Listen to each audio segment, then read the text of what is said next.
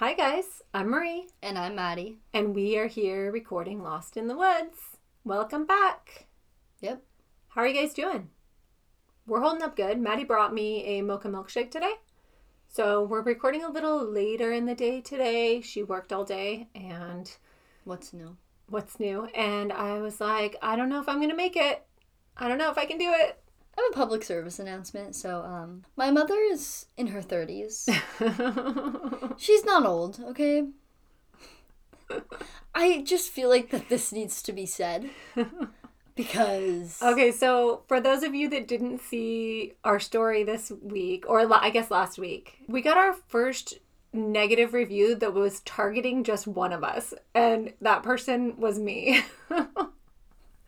So, for those of you that missed it, it basically said that they didn't like how condescending I was to Maddie and that they thought I was trying to be cool and acting immature. I don't know. I don't know. I'm not trying to be cool. I am cool. I don't need to try to be cool. I'm totally kidding, you guys. Okay, but anyway, we are doing well. Thanks for coming back this week. We're so excited to be bringing you guys another episode. This one is also another listener recommendation, which, by the way, I think that sometimes maybe I forget to tell you when we have a listener recommendation, but we do actually listen to our recommendations and we do actually try to fit them in. This particular episode was recommended by Cindy French. Thank you for your recommendation. Let's get into it. So today we are going to the Great Smoky Mountains, or... the Smokies. So the Great Smoky Mountains, or the Smokies, which get their name from the natural fog that often hangs over the range, and it presents as like large smoke plumes from a distance. So that's how it got its name, the Smoky Mountains. So it's located along the Tennessee and North Carolina border. It's submerged in the Appalachian Mountains, and it's over five hundred thousand acres. The park has over eleven million visitors per year. So the Smoky Mountains are covered with giant boulders, dense forests, steep cliffs, and crevices. Ugh, my favorite. I don't like that. Crevices? I don't like them. People get stuck in them and they never are found and they never come out. I don't like it. And they also have pretty standard predators like wildcats, black bears. One thing that's crazy, you guys, more than fifty airplanes have crashed into the Great Smoky Mountains. And one time, it took them an entire year to find the airplane. Big, giant airplane. One year to find. And they knew the general area it had gone down. So that just tells you how dense this forest this is. forest is. So in today's episode, we are going to tell the stories of Dennis Martin, Teresa Gibson, Thelma Melton, Michael Hearon, Derek Lueking, all of who have gone into the Smoky Mountains and never come out. On June thirteenth, nineteen sixty-nine, Dennis Martin went missing. Dennis was born on June twentieth, nineteen sixty-two. He had brown hair, brown eyes. You guys, he was six years old. He was from Knoxville, Tennessee. Dennis and his family were visiting the Great Smoky Mountains, doing lots of hiking, camping, and fishing. Yeah, it was Father's Day weekend. It was also six days before Dennis's birthday.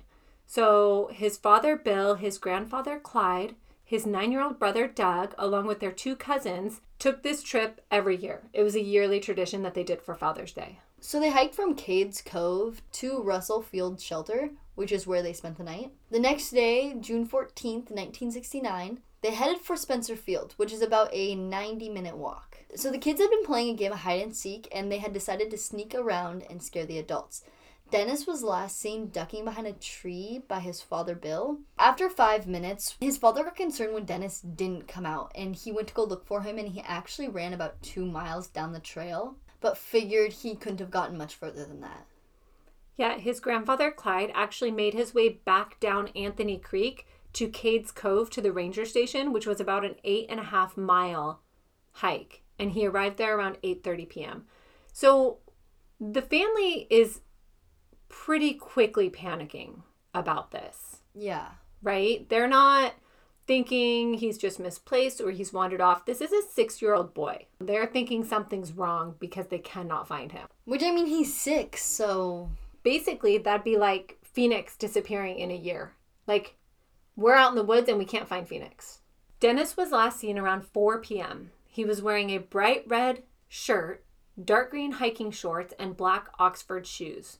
He had hiked a lot, and he always did really well. So he was an avid little hiker. He yeah. kept up with everybody. He was comfortable putting miles in. He never had any issues with that. He was described as a quiet boy, and he was in a special education group at school. Yeah, and I put that in there because I don't know if it played any kind of role in his disappearance, but he was a little bit behind in school. There are steep slopes and ravines in this area where they're hiking, and the vegetation can be very thick. Right? Remember, we talked about that airplane that it took them an entire year to find. Yeah. So if that doesn't... If an airplane takes a year to find, a six-year-old boy could easily disappear. Wild animals include snakes, bears, feral hogs, and bobcats. Yep, and we kind of talked about that earlier, feral too. Feral hogs are terrifying creatures, as far as my knowledge goes. I would not want to run into a feral hog. Those things can run at like forty miles per hour or something something like that. Don't quote me on my information, but like fast. Like they can fast. run. Yeah. Okay, shortly after his disappearance, the area received about three inches of rain in one hour, which would wash away all evidence that might have helped find him and also make it impossible for scent dogs to be successful. How unfortunate.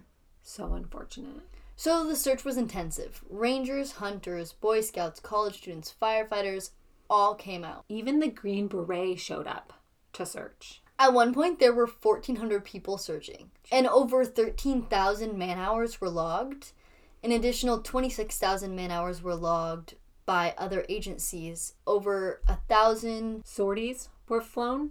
So I think a sortie is like some sort of like short flight to go search or to go do something. Okay. But more rain came over the following days. Fog made visibility difficult, and they would later admit that the search could have caused even more issues. This is a problem that I always debate or think about when a large-scale search happens, right? You want to get bodies out there to help look because you think it's going to help, but then when you're looking at search dogs, when you're looking at trying to follow tracks, when you're looking at all of these things, all of these additional people who don't know what they're doing can actually destroy more evidence than find. But on the other hand, you're looking for a six-year-old boy who's lost. And also the rain washed away any kind of footprints and any kind of scent anyway. Right. I kind of feel like that as well. But this search was heavily criticized later on as we learned more about searching, as we learn more effective ways to search. Yeah, because this is a pretty long time ago. That same day, a family reported hearing a child scream around seven p.m. It was described as a sickening scream. A few minutes later, they saw a rough-looking man at the edge of the forest with something slung over his shoulder, which they assumed was a hunter. The F B I thought there was no way it could have been Dennis because it was about seven miles from where he went missing. They never even told the Martin family about this witness. They found out about it later. Well, what if he was taken by the man and then walked? And the man covered the seven miles? Yeah. I'm not sure why this was discounted. I mean, as far as I could tell, the family... The kid went missing at four p.m. He was last seen at four p.m. From four to seven, you could definitely cover... Seven miles? Yeah. We could cover seven miles in that time. Definitely could cover seven miles. Especially if you're familiar with the area, know the terrain. Like, you could...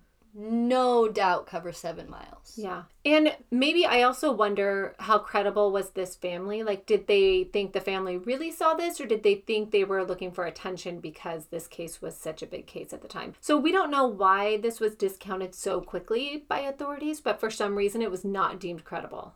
Even though if it was because of the mileage, we disagree. We think that that mileage could have been covered. Okay, so a small Oxford-type footprint was found near Pigeon River. So that was dismissed because they thought that he couldn't have gone that far. It appeared that the footprint was a case of one shoe off and one shoe on. So there were footprints, but only for one of the feet. So they think at this point, whoever walked those steps was only wearing one of their shoes. And this was about three miles away from where Dennis was last seen. This was dismissed. Because they didn't think he would have gone that far. Okay, so on flat ground, flattish ground, it takes us what? How long to walk a mile? Well, our upward terrain is about two miles per hour. Okay, Yeah, so... And that's hard terrain. So our hard terrain, we're about two miles per hour. So we would... Probably about three miles per hour would be our cover for flat ground. So then tell me... And Phoenix can keep up with us. And mm-hmm. she's five. And this little boy was a experienced hiker. Mm-hmm. So you're... How is this dismissed? He's missing a shoe. What if he got scared and started running at some point and was mm-hmm. running for a long period of time because he was lost? Yeah. Exactly. Lost his shoe. That's heartbreaking, and it was dismissed. I can't. It's so it's so distressing to the me. The little boy probably ran and lost his shoe, ugh. And was still running. Three miles isn't that far. It's not that far. A six-year-old can definitely cover three miles. Keep reading. I'm not going to do good on this one. Maddie's getting a little emotional about this one, and I don't blame her. I mean, this is a really. really tough one, especially for those of you that have kids out there, especially for us because we hike with Phoenix all the time. Like, this is really upsetting. It's, it's upsetting, upsetting that it was dismissed. That upsets me. Yeah, and this seems to happen multiple times in this case. So that's kind of where I start to have the issue is the assumptions that are made initially in this case could have caused so much damage.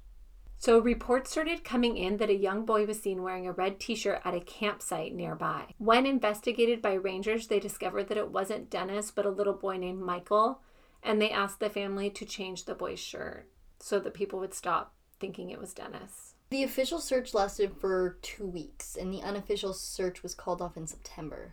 So September, the weather's getting pretty bad by then, yeah.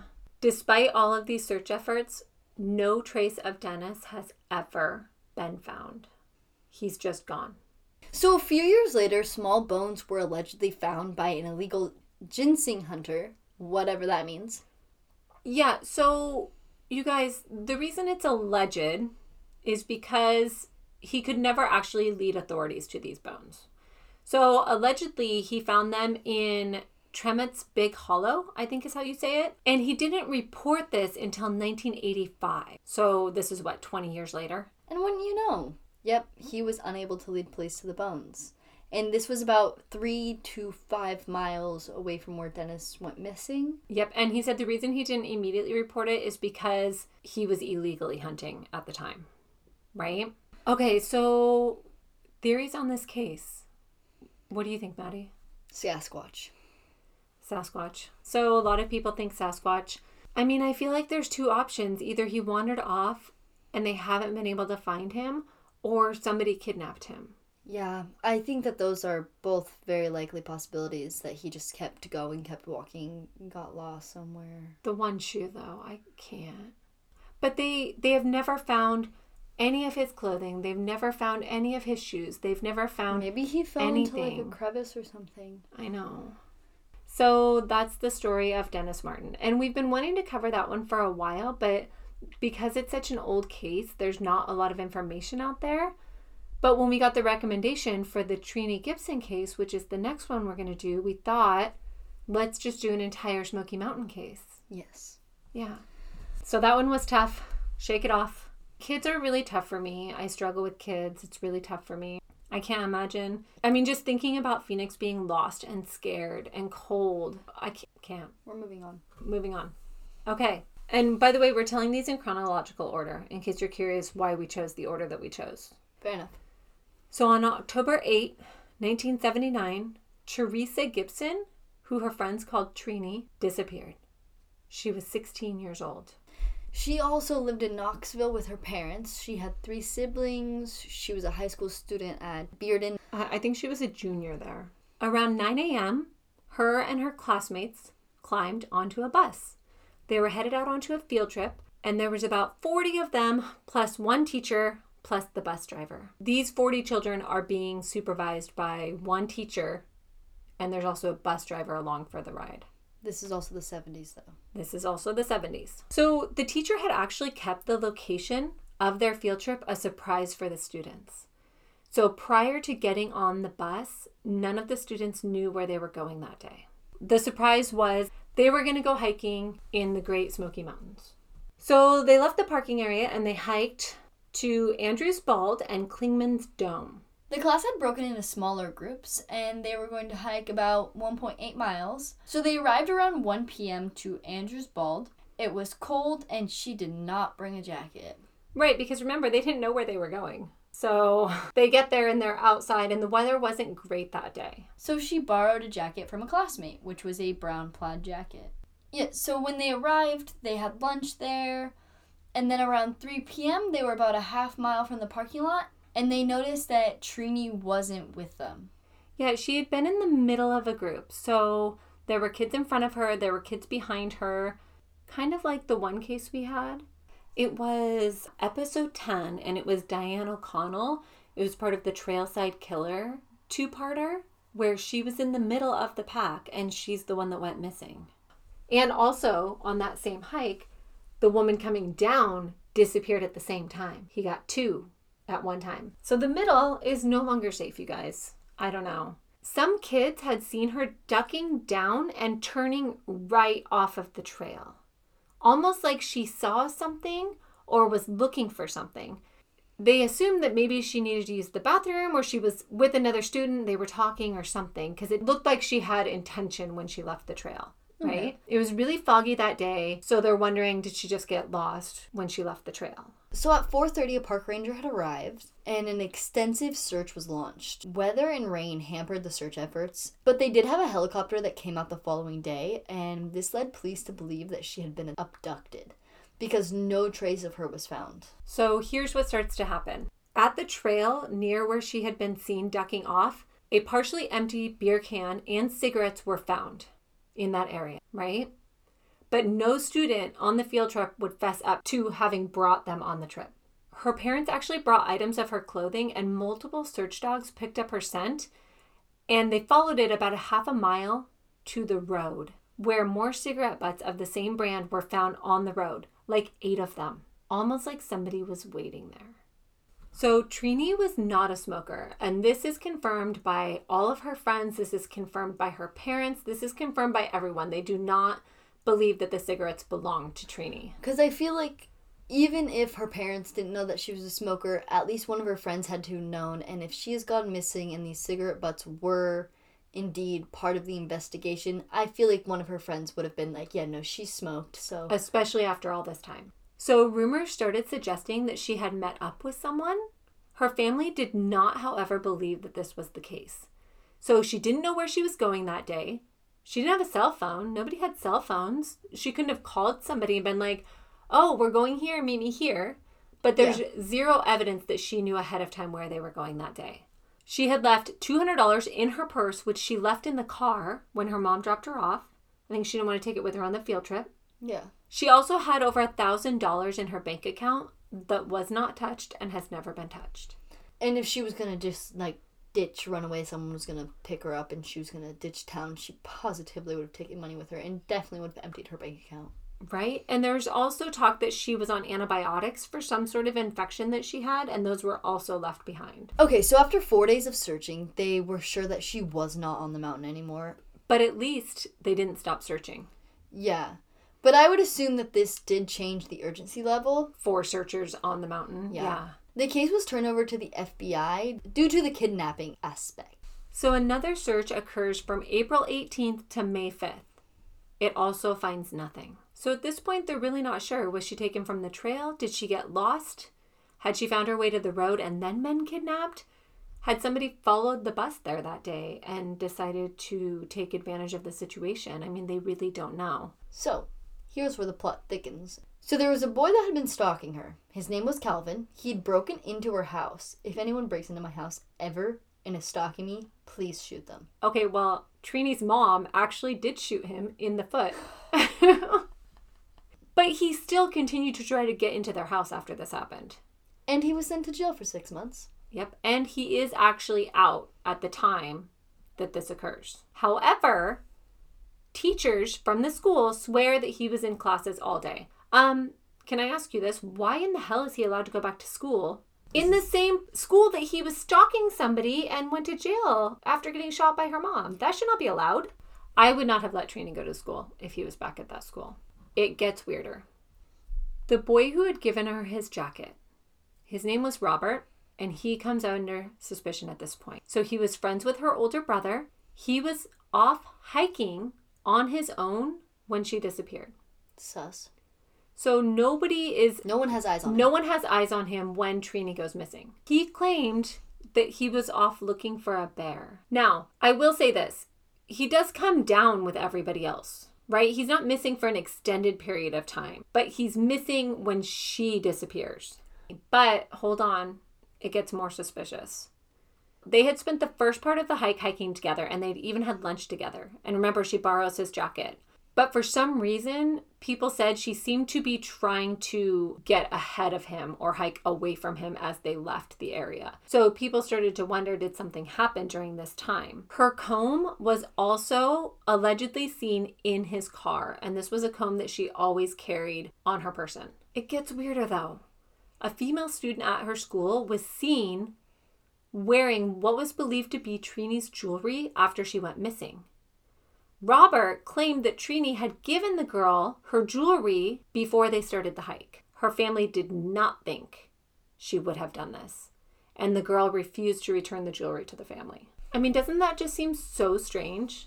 Yeah, no, that's weird. That's really weird. You're wearing a girl who has gone missing. You're wearing her jewelry that she definitely didn't give to you, and I assume that they are not friends. It didn't sound like they were friends, no. Because if she was a friend, why wouldn't she, why wouldn't she return the jewelry to the family? I find that one a little concerning. I don't like it, mm-hmm. but that's what we have. But I also have some issues with this field trip in general, right? They're going to an unknown location. They have one chaperone. The kids are not dressed properly for this weather. It's fifty miles away from the school, and there's no cell phones. This is the seventies, though, Mom. I know, and I get that. I do, but... This field trip would not happen today. This would not be a no. scenario that would happen today. And she is still missing. So Trini was wearing a blue blouse, blue jeans, blue Adidas shoes, and the brown jacket that she had borrowed. She was also wearing a diamond and star sapphire ring. So that's the story of Trini, which I honestly don't know. I feel like this one is probably more likely a kidnapping than a missing. Mm-hmm. And I base that on the dog track, the cigarette butts. I just don't see any other option. But does that mean it was a crime of opportunity? Because nobody knew they were going to be there. So were there kids or whoever, adults, were there people off this trail smoking? And then saw all the kids. They saw all the kids. They called her, lured her, called for help, did something to make her duck into the bushes to, like, see what was going on, and then they snatched her, mm-hmm. right? Their car was parked on the road where the cigarette butts were. Yeah. That's what I think is most likely in this situation, because it doesn't sound like the forest is as dense in this area. It sounds like it was really populated. I feel like that the dog trail's where it really, that's where it really gets me. So that's the story of Trini.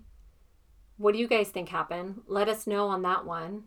So our next story brings us to nineteen eighty-one, and it's on Thelma Pauline Melton.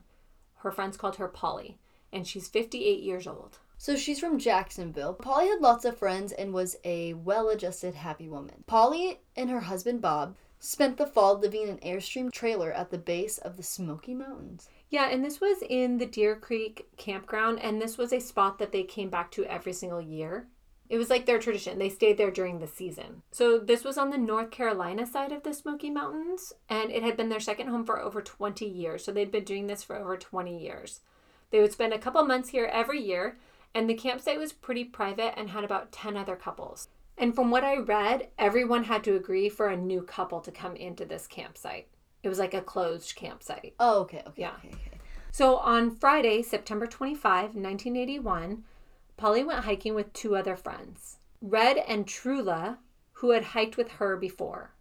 Her husband, Bob, was tired and decided at the last minute to stay behind at the trailer. He was a lot older than her and had some health issues, so he was a little less of a hiker than she was. So around three p.m., they headed out on their short hike. So the Deep Creek Trail had three options. Tom Branch Falls, which was zero point two miles, Indian Creek Trail, which was zero point seven miles, and Loop Trail, which was one point seven miles. Yeah, and they weren't planning on going very far. Polly had actually started cooking spaghetti to eat upon their return from hiking. So basically, I wouldn't even call this hiking. They were basically going for a walk. These trails are yeah. very flat. They're not very difficult. Short. Yeah, yeah. It was a very well-maintained gravel trail that she had hiked many, many times. Remind you, they've been in this area for like twenty years. Mm-hmm. There were about fifty cars in the lot. Okay, so people were fishing, camping, hiking, riding horses. So the women walked more than a mile past the picnic area. They had stopped at a turnaround point where Polly had smoked a cigarette. Which we always wonder how people can do when they're hiking. And I know this one's more of a walk, but we have been on some really hard hikes where we see cigarette butts, which, one, super rude. Don't leave your cigarette butts on the trail. But also, we're like huffing and puffing at the top of this hike, and we're like, how are people smoking I, up here? I think that my favorite one was when we were in Switzerland. We were like literally scaling a boulder. Like the whole trail yeah, was like just straight up one giant slab of rock that we were hiking up. And we passed these teenagers. There were probably like three or four of them. And they were all smoking cigarettes while walking in slippers up this trail. I'm like... Well, I, and, and to be fair, we came from the bottom of the mountain. They came from the parking lot. But they were still going up this it boulder. It was still hard. I'm I know. Like, I'm genuinely impressed that you were able to do this. Because I was like, I'm walking up. I'm using my hiking poles. I'm like dying. Yeah, we always wonder how people can do that. But Polly was a smoker. Their conversation up until this point had been positive and lighthearted. So they headed back to the trail around four p.m. So about an hour in, Polly suddenly picked up her pace a bit, pulling in front of the other two women. Yeah, Red actually called out to her, "I wouldn't want to be in a foot race with you, Polly," to which Polly looked back and laughed, which they were kind of poking fun at her that day for being kind of slow. And so their thought process was she was just playing around and showing them that she could hike faster than them. Okay, so Polly turned a bend in front of her friends and vanished. Yep. Which they weren't initially concerned, and they figured she wouldn't be able to keep that pace up for long and that they would find her around the next bend. Plus, she knew the area really well, so they weren't very concerned. They arrived back to the campsite around four thirty and went straight to Polly's trailer, but she wasn't there. Confused, they started asking around. The friends searched the area, but no sight of her. She had just vanished. Right, which... doesn't make sense. Kind of concerning. So Polly was a little overweight and she had high blood pressure, and it was believed that she would not go off trail or wander far from her friends. This is not something that she would normally do. Because of her health issues and medication, she actually didn't even drive and had no car or license. So at six p.m., Polly was reported missing to the park rangers, and a search was launched, about twenty-five people. Polly actually had a crack in one of her shoes, which made it very easy to follow her footsteps, but search parties were unable to find any trace of her outside of where she had walked with her friends. So no side trails, no... off trail, no nothing. They could only find her shoe prints where they had been walking. Everyone said that Polly was terrified of snakes and would never leave the trail. People who are terrified of snakes, that is a real fear. That is a fear right there. Yep, and you're usually safe if you stay on trail. Yeah. There were some forks in the trail, but they were all well marked, and she was very familiar with this area, so they just didn't think she left the main trail.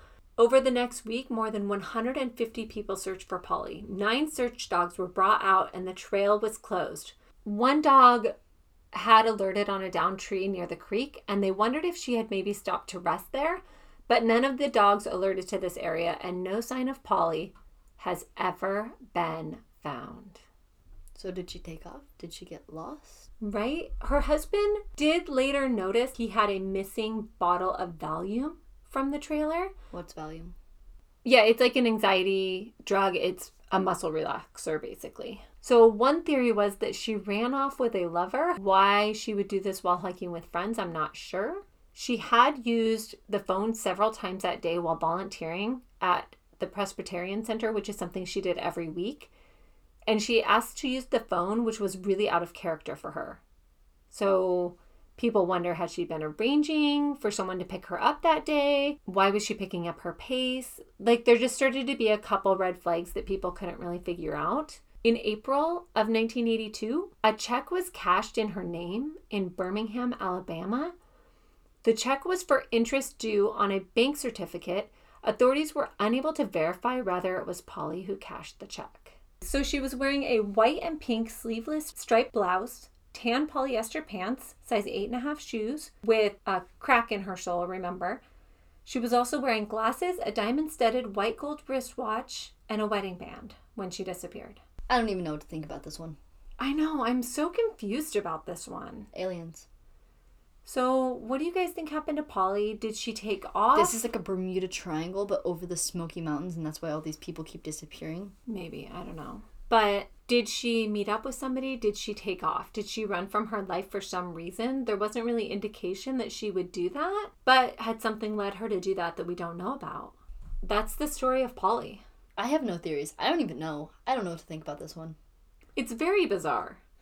Crazy case. So, now we're moving on to two thousand eight. We have Michael Hearon, who's fifty-one. And on August twenty-third, two thousand eight, he would disappear. Around eleven a.m., he went out in his four-wheel drive truck. He was heading to some land he owned in Blount County. So it was part of the Smoky Mountain National Park. So his adult sons, Andy and Matt, had both heard from him that day.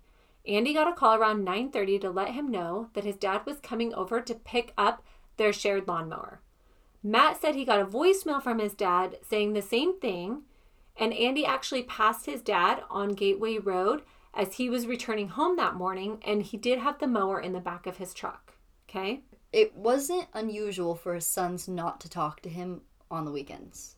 Yeah, I think both him and his sons did a lot of projects on the weekends, things like that. They had mm-hmm. property and stuff, so this wasn't unusual. But when their grandma called on Monday and said that she hadn't heard from him, they went straight to his condo where he stayed four nights a week, so he was closer to work. Two of his three cars were still in the garage, his bed was made, and the lights were off. Their grandmother headed to the property where his truck was seen over the weekend. She found his truck in a clearing on the property. The windows were down, his keys, I D and money clip, money, and cell phone were all in the truck. She told them that the four-wheeler was also still there, and the lawn had not been mowed. When the sons arrived, they realized that the four-wheeler she was talking about was actually an old one, and his newer one was missing. They fixed the flat on the old one and went looking for their dad. They drove all through the trails and checked all the campgrounds and everything. Yeah, so around three or four, they decided to call park services, and they reported him missing because this was very out of character, and they knew that something was wrong. I mean, all of the stuff is in the truck. I know. Clearing in the property. I know. Some reports I read actually said that the truck was running, but I couldn't verify that. And the fact that the keys were, maybe the keys were in the ignition and it was on the on position, because it would have been out of gas, I would imagine, by this time anyway. Mm-hmm. And none of the reports from the grandmother say that the truck was running. Okay. So the police arrived around six, and it was decided that a search would begin in the morning, but it rained heavily that night. Tell me that this isn't some kind of crazy alien conspiracy theory going on, because why does it rain every single night after someone goes missing? Riddle me that. It's also the Smoky Mountains, and the weather is very unpredictable there. So they found no clues, no evidence in the immediate area of the truck was found, no footprints, no blood, no sign of a struggle, nothing. The dogs brought in for the search found no scent of him. Or if it weren't for his truck being there, they would have thought he had never been there at all. A large search ensued. The missing A T V was found by a friend at twelve oh five near Happy Valley Loop, which is about a half mile from his house. This was not an area that the dad usually went to. Yeah, so the sons thought it was really strange. When they found the A T V, it was in high gear on a steep hill, and the ignition was on. The sons were sure that their dad would never leave it that way. There was no sign of him anywhere around the A T V. And of course, the rain did not help, because dogs could not pick up a scent. So an aerial search turned up nothing. Searches on horseback found nothing. Searchers on A T Vs found nothing. By Friday, the search was over. No trace of him was ever found. What the heck? This is so bizarre. So the most prevalent theory out there is that he stumbled across something, maybe something illegal, and his A T V was ditched after he was killed. Some kind of illegal activity that he ran across is what led to his disappearance. They just don't think there's any other real explanation for him just being gone, which it's so weird. I mean, he's living his life. He's going to mow his lawn. And what happens? He decides to go for a ride on his A T V for some strange reason. Where is he going? What is he doing? And where is he now? So he was wearing a red t-shirt when he disappeared, and that's about all they know. What do you think happened to Michael? I have to go with foul play on this one. It has to be foul play. I mean, for him to leave his A T V in that position and actually get off of it if he was going to go do something or go search something or go check something, he wouldn't leave it in high gear. Yeah. On this hill. So he obviously ditched it or something. Something happened. Plus, all of his stuff is in his truck. His money, his keys, his phone, all of it. Yeah, I think we can really rule out he took off. Yeah. I do not see that as a possibility. I don't see that as something police think happened. It seems that he's either lost out there or foul play. Something happened something. to him. So let us know what you think on that one. Next, we're coming to two thousand twelve. Derek Lueking, I think that's how you say it, who's twenty-four years old. He's from Louisville, Tennessee. He graduated from Johnson University. He worked as an orderly for the Pennsylvania Behavioral Health Center. He was a fan of the survivalist star Bear? Bear Grylls? He's a survivalist. We don't know. Sorry. No clue. I'm sure somebody out there knows who that is. One day, Derek failed to show up for work. His roommate Ryan was notified. Derek was not answering any of his call. Family and friends became concerned and immediately headed to Tennessee, driving through the night to get there. So this was out of character, is basically what that says to me. Ryan and the family checked his computer. They found searches for the Great Smoky Mountains and a reservation for a hotel. This is why you make sure somebody has your password. So the hotel was Microtel Inn and Suites in Cherokee, North Carolina, which is located right by the Great Smoky Mountain National Park. On March seventeenth, video footage showed him leaving wearing a backpack, and this was the last known sighting of Derek. On the bed, he had left a Bible and a bottle of liquor on the ground. The family immediately went looking for him, and they found his car in a parking lot. This was the lot for a nature area called Newfound Gap. Authorities searched the car, and they found an abundance of survival gear, a lamp, pocket knife, a pack ace, knife sharpener, a tent, a sleeping bag, granola bars, survival belt with a multi-tool, flashlight, a fire starter. They also found pages from a military survival manual. His wallet was also in the car and had cash in it. It was clear he was preparing for a vacation in the wilderness. Strange enough, though, he did not take any of this gear with him. They did find a note left on the dashboard that said, "Don't try and follow me," which authorities ignored and started a massive search for him. They interviewed campers and hikers in the area. No one had seen him. It had been a clear and sunny Saturday when he disappeared, and there had been a lot of people around, yet no one had seen him. Hmm. It seemed obvious that he had gone off trail, yet he left all his new gear there.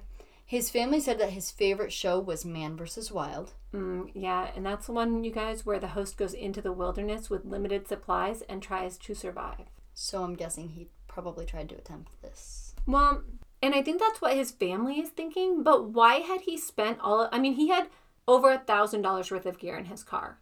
Why had he spent this money just to leave it in the car? Maybe he was, like, debating on it. Maybe he decided he was going to try to do it without the gear? I don't know. I don't know. Or had he gone there to end his life? He had disappeared on the anniversary of his grandfather's death, but I don't know. Why would he buy all the supplies if he was going to do that? Exactly. Maybe he had gone to scout an area out and gotten lost. Like, maybe he left the car, went to check out an area, and was going to go back. Then why did he leave the note? I don't know.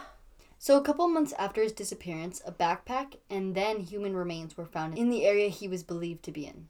Yeah, this actually turned out to be another hiker named Michael Cochini, I think, who had disappeared on the eighteenth, the day after Derek, in the same area. Suspicious. Right? So two young men going missing within a day of each other, which is crazy. But as far as I could find, there was no sign of foul play. So this boy had just died in the woods in the same area that this other boy went missing.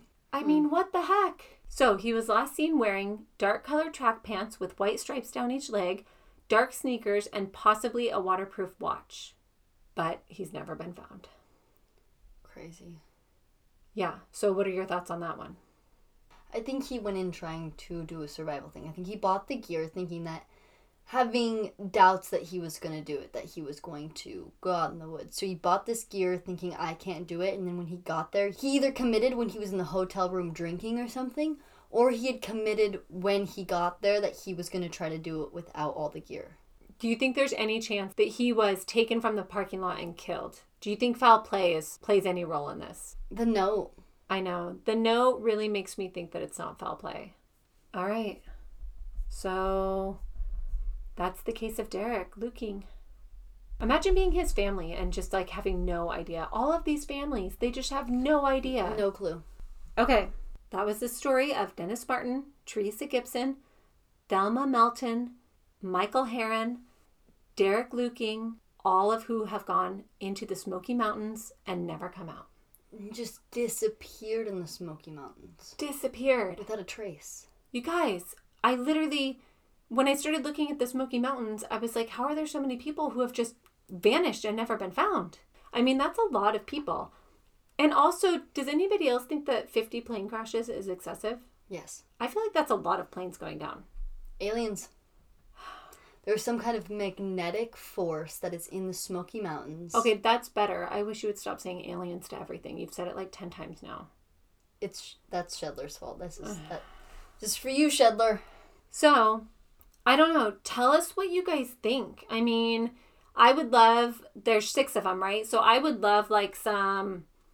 You know, Dennis, missing. Teresa, murdered. Like, whatever you think what they are. What do you are, think? Because I have no clue. For most of them, at least. I think we're a little more stumped on all of these than... I mean, there's a couple where I'm like, okay, maybe this, maybe that. But there's a couple where I'm like, I have absolutely no, no idea. Clue. Right? Anyway, so that is the Great Smoky Mountains. Thanks for listening. Thanks for listening. Leave uh, us a review. Leave us a review. A nice one. My mother is sensitive. I need to get a tougher shell. I'm working on it. I'm working on it. I'm working on it. So share us on your stories. We love, love, love when you guys do that. And we really appreciate it. Leave us a review. We really appreciate it. Also, after you listen to this episode, go look at our Instagram story because we're going to do a question, kind of like a questionnaire thing, like a little, you know, you oh, fill yeah. it out. Yeah, yeah. About where you heard our podcast from. Yes, absolutely. So, like where you heard about us from. We'll try to remember to post that on Monday or Tuesday, like beginning of the week. And then, yeah, we would love if you guys could tell us where you heard about our podcast. That would be fun. We're really curious. Yeah. So, be watching our Instagram. By the way, if you didn't hear Madison's mess ups last week, I did post those at the end of the episode. So in case you don't know, a lot of our chatter throughout the episode, I will edit it out and I will put it at the end. So people who just want to hear the story can come and hear just the story and they're not interrupted as much. So at the end, after the music and everything, there, a lot of times there is additional material. So if you're... Stick around for that. Yeah, so if you're interested, stick around for that. If not... You don't, that's fine. You don't need to make fun of us because usually it's us doing stupid things or Maddie being hungover or Maddie making mistakes or so many mistakes. Phoenix interruptions. I mean, we put all of that stuff at the end and that's just for your guys' entertainment. That's about it. Follow us on Instagram, Lost in the Woods Podcast. Like us on Facebook. What else? I don't know. That's it. Anything else? I don't got anything else. I don't have anything else. So yeah, thanks for coming. We love you guys, and we will see you next week. Bye.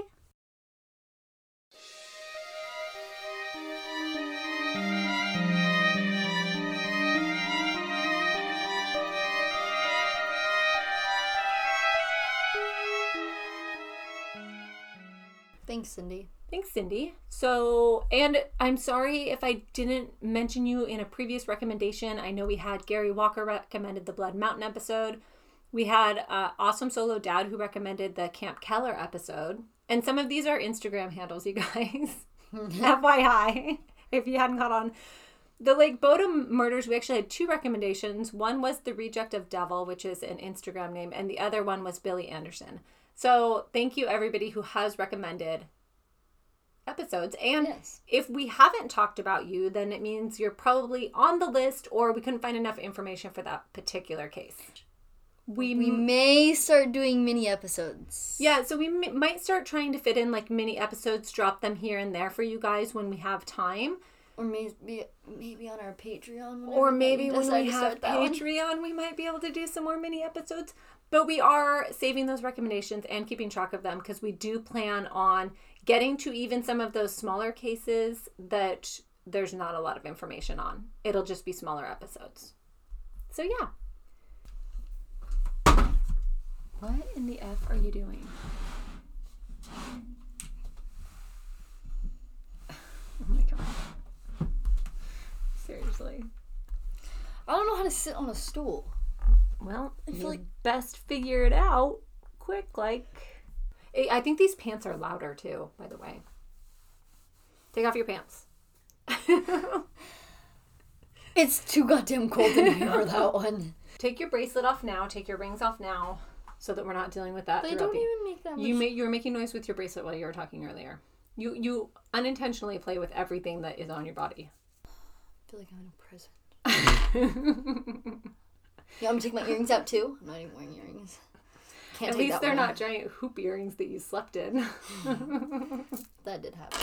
No, do I need to take this out? Nose no, piercing? You do not need to take out your nose piercing, smartass. This is like the roughest start we've ever had. I, we're just gonna start from the top because I'm not editing all that shit. We've only read one little section. Just so. start it. Start it. Is it recording? It's recording. Are you oh, sure? No. Let me move it down. Oh my God. Yes, play the school's voice. That now. scared me so bad.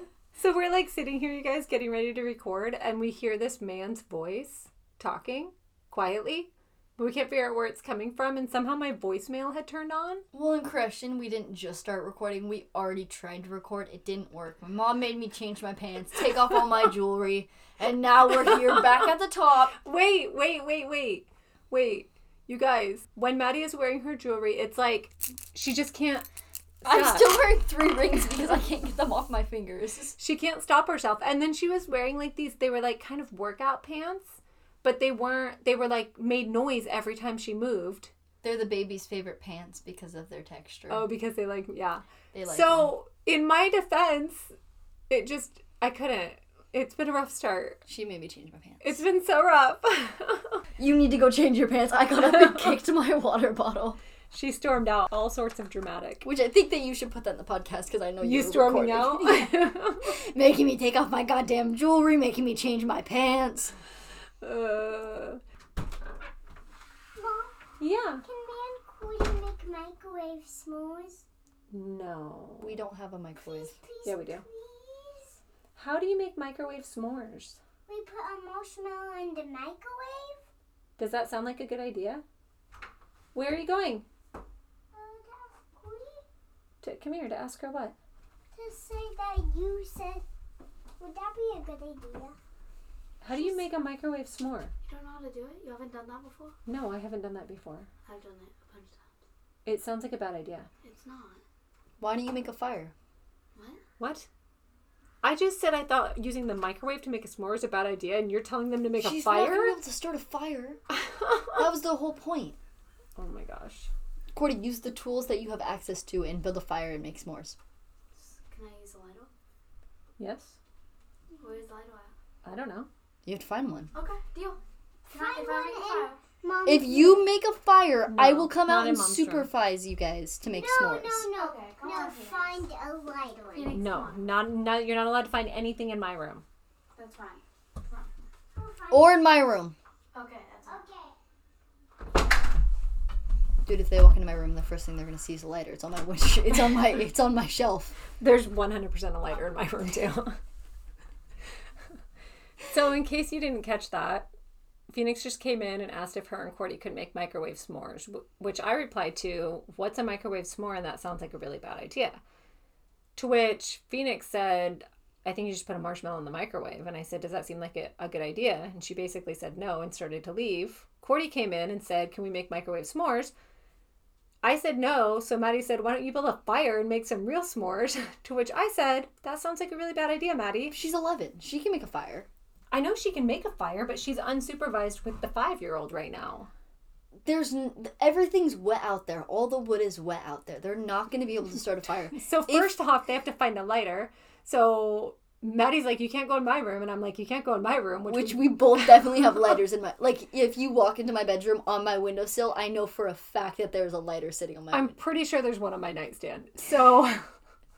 We don't know where they're going to find a lighter. I can't wait to see what they come up with. She, you know, she's going to do that outside, right? What? Make a fire? Yeah. Okay. What do you mean? I don't know. I could see her trying to make one in the kitchen or something. No. But also, the wood, we have a bunch of firewood that's out there right now, but it's all wet. Yeah, it rained today. Yeah, so yeah. There's no way she's going to start a fire. My whole point of telling her to start a fire was that I don't think she's going to be able to start a fire. And if she does, I will be impressed, and she can definitely have s'mores. Yeah, okay. Let's continue.